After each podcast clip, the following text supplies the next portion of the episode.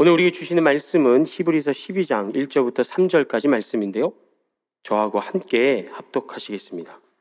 이러므로 우리에게 구름같이 둘러싼 허다한 증인들이 있으니 모든 무거운 것과 얼매이기 쉬운 죄를 벗어버리고 인내로서 우리 앞에 당한 경주를 하며 믿음의 주요 또 온전하게 하시는 이 예수를 바라보자.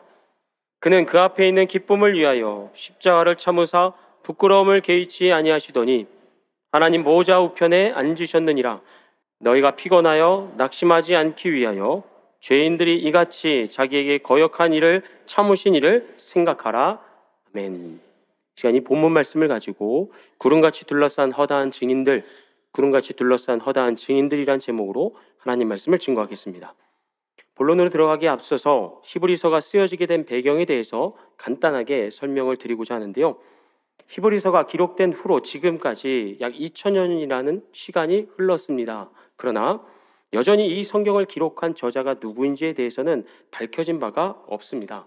다만 히브리서에 우리가 보게 되면 많이 인용되는 구약 성경의 여러 사건들과 또 구절들, 율법에 대한 내용을 통하여 히브리서를 기록한 저자와 이 히브리서를 받은 이제 수신자 모두가 유대교와 밀접한 관련이 있었다는 것을 우리는 알 수 있고요. 이와 함께 히브리서 10장 32절부터 34절을 함께 읽어드리겠습니다. 전날에 너희가 빛을 받은 후에 고난의 큰 싸움을 견디어낸 것을 생각하라.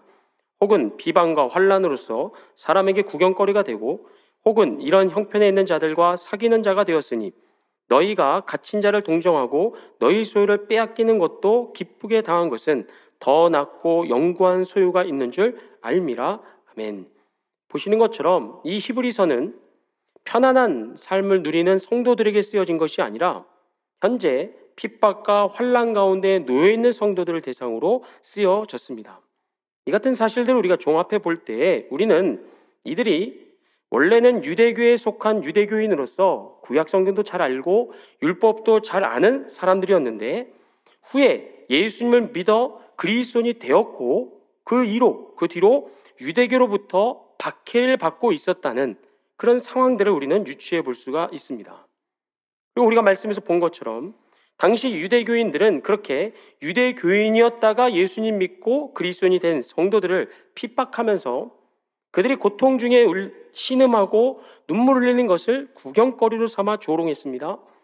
또 그 성도들을 매막 매, 매로 치고 감옥에 가두고 심지어는 그들의 재산까지도 마음껏 착취했습니다. 이처럼 순전히 믿음 때문에 고난을 당하고 있는 이 성도들을 위로하고 끝까지 예수 믿는 믿음을 지킬 수 있도록 격려하고자 이 히브리서가 쓰여지게 된 것인데 이런 기록 목적은 이어지는 35절에도 잘 드러납니다. 보세요. 그러므로 너의 담대함을 버리지 말라 이것이 큰 상을 얻게 하느니라.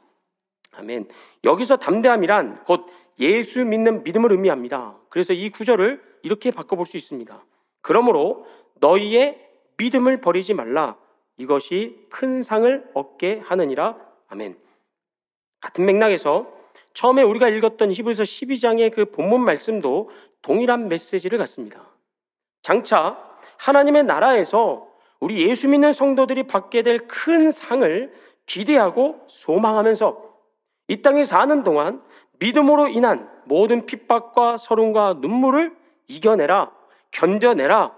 이 메시지를 오늘 본문은 힘있게 전하고자 구름같이 둘러싼 허다한 증인들을 등장시키게 됩니다.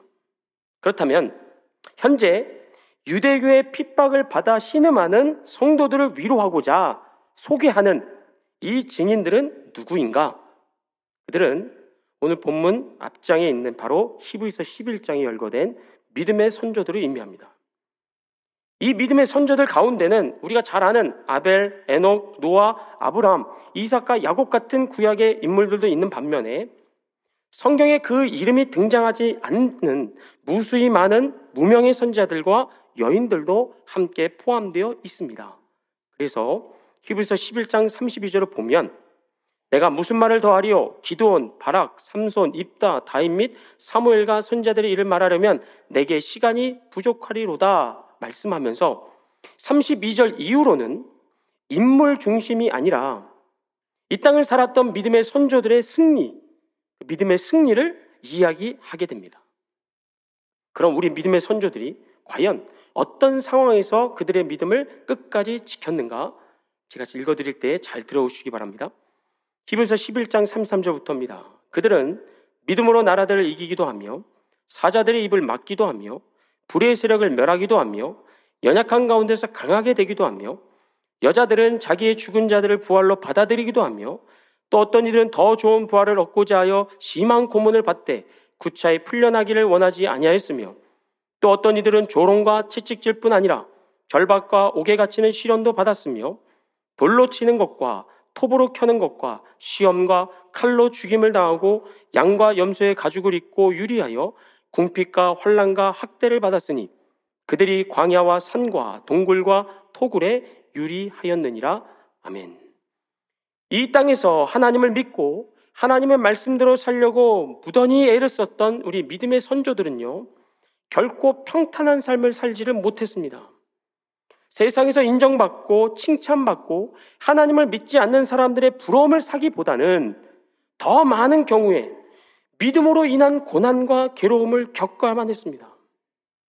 히브리서가 현재 예수 믿는 믿음 때문에 고난당하는 성도들에게 이러한 그들보다 앞서 있었던 선조들이 받은 환란과 시련을 이야기하면서 그걸 언급하면서 하고 싶은 말은 이것이었습니다. 첫째는 뭐냐면 고난을 바라보는 관점의 변화입니다. 고난에 대한 관점의 변화. 히브리서 3장 12절부터 13절을 볼 텐데 함께 우리 현대인의 버전 성경으로 읽어보도록 하겠습니다. 같이 읽습니다. 시작.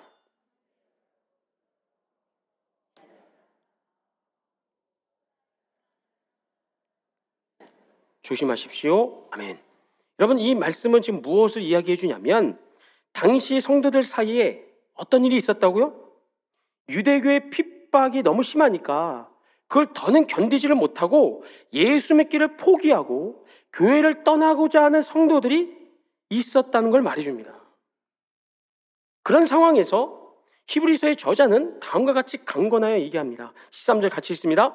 여러분은 오늘이라는 시간이 있을 동안에 매일 서로 건면하여 아무도 죄의 유혹으로 못된 고집을 부리지 않 게 하십시오. 아멘. 무슨 뜻이냐면 오늘은 믿음을 지키기가 너무 힘드니까 너무 핍박이 세니까 오늘은 적당히 넘어가고 내일부터 잘하자는 겁니다.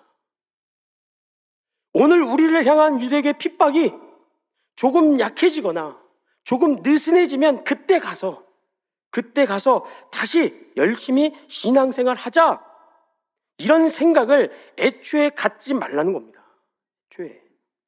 여러분, 우리가 신앙생활을 하다 보면 마귀가 종종, 아니 더 자주 이렇게 유혹합니다. 보세요. 오늘만 날인가? 야, 내일부터 잘해도 돼. 아니, 예수 믿는 믿음 때문에 이걸 포기한다고? 말도 안 돼. 너 이번에 이거 놓치면 다시 기회는 없어. 하나님도 너 상황 다 이해하실 거야. 그러니까 고민하지 말고 갈등하지 말고 네가 하고 싶은 대로 해. 신앙생활은 내일부터 잘하면 돼. 괜찮아. 라고 하면서 마귀는요, 우리의 불순종과 불신앙을 끊임없이 충동질합니다. 그러나 사랑하는 성도 여러분, 속지 마시기 바랍니다. 오늘이 없으면 내일도 없습니다. 오늘 신앙생활을 잘 못하면서 내일 잘할 수 있다는 보장은 어디에도 없습니다. 그런 건 하나님의 생각이 아니라 마귀의 생각이요. 우리를 넘어뜨리려는 마귀의 유혹입니다. 그러니까 여러분 이런 고민과 갈등이 여러분 안에 들어오시걸랑 잘 분별하시기 바랍니다. 끼어서 물리치시기 바랍니다. 자, 다시 본문으로 돌아와서 히브리서가 쓰여질 당시에 유대교의 핍박을 더는 견딜 수 없어서 유대교로 다시 돌아가려는 성도들이 생겨났다고 말씀드렸습니다. 문제는 뭐냐면 이런 생각이 교회 안에 유행처럼 번지게 되었다는 거죠. 처음 예수를 믿었을 때는 무슨 일이 있어도 어떤 고난에서도 믿음을 지키겠다라고 결단했던 성도들인데 핍박이 길어지고 핍박이 거세질수록 믿음만 포기하면 당장에 얻을 수 있는 안락하고 편안한 삶을 마음이 흔들렸다는 겁니다.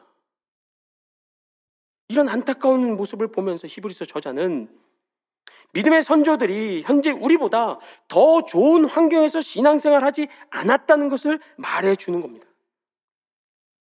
믿음 때문에 당하는 고난이 지금 우리한테만 주어진 것이 아니라는 거죠. 다시 말하면 우리가 시대를 잘못하고 났다거나 정말 운이 너무 없어서 이런 고난을 믿음 때문에 고난을 당하는 게 아니라는 겁니다. 어느 시대, 나라, 인종을 초월하여 믿음으로 인한 고난, 믿음 때문에 당하는 핍박과 환란은 계속되어 있었다는 겁니다. 왜냐? 죄로 인해 오염된 이 세상과 공중권세 잡은 마귀가 과거나 지금이나 작정을 하고 하나님을 대적하고 있기 때문입니다. 그리고 하나님 믿는 우리 성도들을 또한 대적하기 때문입니다. 그러니 앞서간 선배들의 그 삶, 믿음의 승리를 거울 삼아서 뭐 하지 말라고요. 믿음으로 인한 고난을 당할 때 억울해하거나 낙심하거나 포기하지 말라는 겁니다. 히브리서와 동일한 그 배경에서 쓰여진 마태복음에서는 믿음으로 인하여 당하는 고난에 대해 이렇게 말씀합니다. 같이 한번 읽어볼까요? 마태복음 5장 11절부터 12절입니다. 시작.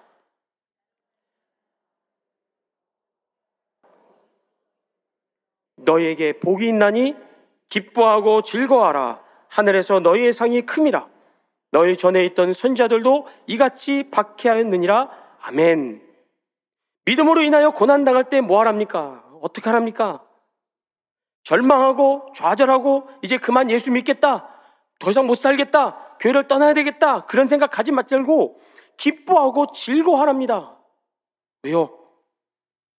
하늘의 상이 크기 때문에요. 그리고 우리 믿음의 선조들과 같은 반열에 오를 수 있기 때문에요. 이러한 고난에 대한 관점의 변화에 이어서 히브리서의 저자가 두 번째로 말하고자 하는 것은 이겁니다. 최후 승리에 대한 확신입니다. 최후 승리에 대한 확신. 앞에서 우리는 히브리서 10장 말씀이 말씀에서 당시 성도들이 향한 유대교의 핍박이 어떠했는지를 한번 보았습니다. 유대교인들은 예수 믿는 성도들의 신음과 눈물을 구경거리로 삼아 조롱을 했습니다. 그들을 때리고 감옥에 가두었습니다. 그들의 사유재산을 마음대로 유린하며 착취했습니다. 그러나 히브리서 11장에 기록된 믿음의 선조들이 당한 고난은 어떻습니까? 그들이 당하는 고난보다 더 무겁고 컸습니다. 우리 앞에서 봤듯이 믿음의 선조들은 산채로 사자굴에 던져졌고요. 돌로 쳐 죽임을 당했고 톱으로 몸이 잘려나갔습니다. 살 곳을 잃어버린 채 산으로 광야로 들로 동굴로 쫓겨다니며 궁핍과 학대를 받았습니다. 여러분 히브리서가 이 얘기 선조들의 어떤 고난 그 핍박을 이야기하는 것은 그 당시에 있었던 성도들을 책망하기 위함이 아니었습니다. 야, 우리의 선조들은 지금 우리보다 몇 배는 더 고통스럽고 더 힘든 고난을 당했다. 그런데 우리는 뭐라고, 뭐가 그렇게 힘들다고 한숨을 쉬고 감히 믿음을 포기하려 드느냐? 이런 식의 질책을 하기 위해서 얘기한 게 아니라 뭐냐면요. 고난이 끝이 아니라는 겁니다. 고난을 넘어 성도에게 약속된 최후의 승리, 이 최후 승리에 대한 확신을 주고자 히브리서는 선조들의 고난을 이야기한 것이었습니다. 우리 선배들을 봐라. 우리보다 더 무겁고 잔인한 핍박을 받았지만 그럼에도 실패하지 않았다는 거죠. 그 모든 고난을 뚫고 마침내 최후 승리를 얻었다. 그러니까 오늘 우리도 할 수 있다는 겁니다. 얼마든지 고난을 이기고 승리할 수 있다는 겁니다. 그러면서 믿음의 선조들이 승리할 수 있었던 비결로 히브리서는 믿음을 이야기합니다. 믿음. 대체 어떤 믿음으로 그들이 승리할 수 있었는가? 히브리서 11장 6절입니다. 같이 읽습니다. 믿음이 없이는 하나님을 기쁘시게 하지 못하나니 하나님께 나아가는 자는 또한 그가 자기를 찾는 자들에게 상 주시는 이심을 믿어야 할지니라. 아멘. 여러분 아벨, 에녹, 노아, 아브라함, 이삭과 야곱 등으로 대표되는 믿음의 선조들이 가졌던 믿음. 뭘 믿었답니까? 하나는 하나님께서 살아계시다는 것과 또 하나는 그가 자기를 찾는 자들에게 상 주시는 이심을 믿었습니다. 우리 믿음의 선조들이 무엇을 믿었다고요? 하나님의 살아계심을 믿었습니다. 그것도 숨만 겨우 붙어서 헐떡거리고 있는 나약한 하나님이 아니라 하늘을 보좌 삼으시고 땅을 발등상 삼아 이 온 우주를 통치하시는 망군의 주 여호와 하나님을 믿었습니다. 동시에 이 하나님께서 자기를 찾는 자들에게 상 주심을 또한 믿었습니다. 그리고 무엇보다 중요한 건 그들은 믿음대로 응답을 받았습니다. 우리 믿음의 선배들은 하나님으로부터 고난이 주는 고통보다 더 큰 인내, 더 큰 위로를 상으로 받았고요. 이 땅에 빼앗긴 세상의 재물보다 더 귀하고 값진 하늘의 보물을 상으로 받았습니다. 그리고 이 땅에서 잃어버린 생명보다 더 위대하고 더 장구한 영생을 선물로 받았습니다. 그 결과 성경은 말씀합니다. 비록 이 땅에서는 믿음 때문에 극심한 고난을 받고 죽임까지 당했던 믿음의 선조들이지만 지금은 어디 계시다고요? 저 하늘 위에서 우리를 구름같이 둘러싼 허다한 증인들이 되었다라고 말씀합니다. 예. 살아계신 하나님께서 그들을 부활시키셨습니다. 그들이 이 땅에서 가졌던 모든 눈물과 상처와 아픔을 씻어주시고 하나님 나라의 증인들로 세워주셨습니다. 그렇게 믿음의 선조들을 영광스러운 자리에 세워주신 살아계신 하나님이 오늘 우리의 하나님이 되신다. 그러니까 우리는 고난을 이길 수 있다. 이 세상과 마귀가 주는 그 핍박과 환란을 뚫고 최후 승리를 얻을 수 있다. 아멘. 아멘. 그러나 여러분, 성경은 여기서 멈추지 않습니다. 히브리서는요. 믿음으로 한 시대를 호령했던 구약의 인물들과 신약의 성도들을 비교하면서 신약의 성도들이 가진 믿음이 구약 시대의 것보다 더 뛰어나다라고 말씀합니다. 그 이유는 신약 성도의 믿음은 예수 그리스도와 연합되었기 때문입니다. 오늘 본문 2절 말씀을 다시 보세요. 믿음의 주요 또 온전하게 하신 이인 예수를 바라보자. 아멘. 여러분 지금 예수님을 어떻게 묘사하고 있습니까? 믿음의 주요 또 온전하게 하시는 이라고 말씀하는데 여기서 우리말 주로 번역된 헬라어 알케고스는 왕, 권세자 외에 설립자, 창시자라는 뜻이 또한 들어 있습니다. 그리고 우리말 온전하게 하다로 번역된 헬라어 텔레오테스는 완수하는 자, 완성자라는 뜻을 가지고 있습니다. 한마디로 말하면 예수님께서 우리 믿음의 시작이요, 마침이 되시고 알파와 오메가가 되신다는 이야기입니다. 따라서 진정으로 예수를 믿고 구원을 받은 성도들은요, 구원 이후에 내가 뭘 잘하고 못하고에 따라서 믿음의 당락이 결정이 된다거나 믿음의 유무가 바뀌지를 않습니다. 왜냐하면 하나님의 아들이시고 성자 하나님이신 예수님께서 우리 믿음의 창시자요, 시작자요, 완성자가 되시기 때문입니다. 그 예수님께서 우리와 연합하여 우리를 끝까지 붙들어 주신다는 것, 그게 구약시대의 믿음과 신약 성도들이 가진 믿음의 차이입니다. 구약시대를 살았던 믿음의 선조들은 하나님께 나아갈 때마다 상을 받을 수 있었습니다. 그러나 하나님과 하나로 연합되지는 못했습니다. 반면에 신약의 성도들은요, 하나님께 나아갈 때마다 주어지는 상에 더하여 아예 믿음 안에서 누구와요? 예수 그리스도와 하나로 연합되었습니다. 그래서 요한복음 16장 33절에 이렇게 말씀하는 겁니다. 같이 있습니다. 시작.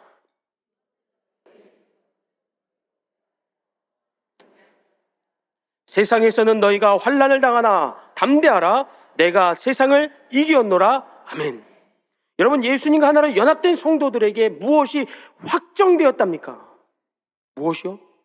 예수님께서 성취하신 승리가 성도의 것으로 확정이 되었습니다. 따라서 신약의 성도들은 환란 중에도 뭐 할 수 있다고요? 그 환란을 견디며 평안할 수 있습니다. 어떤 괴롭힘과 신련 앞에서도 우리는 담대할 수 있습니다. 왜냐하면 승리하신 예수님과 우리가 한 몸을 이루었기 때문입니다.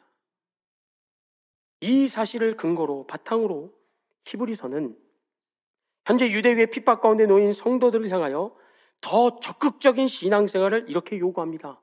본문 1절부터 3절을 제가 또 읽어드리겠습니다. 이러므로 우리에게 구름같이 둘러싼 허다한 증인들이 있으니 모든 무거운 것과 얼매이기 쉬운 죄를 벗어버리고 인내로서 우리 앞에 당한 경주를 하며 믿음의 주요 또 온전하게 하신 이인 예수를 바라보자. 그는 그 앞에 있는 기쁨을 위하여 십자가를 참으사 부끄러움을 개의치 아니하시더니 하나님 보좌 우편에 앉으셨느니라.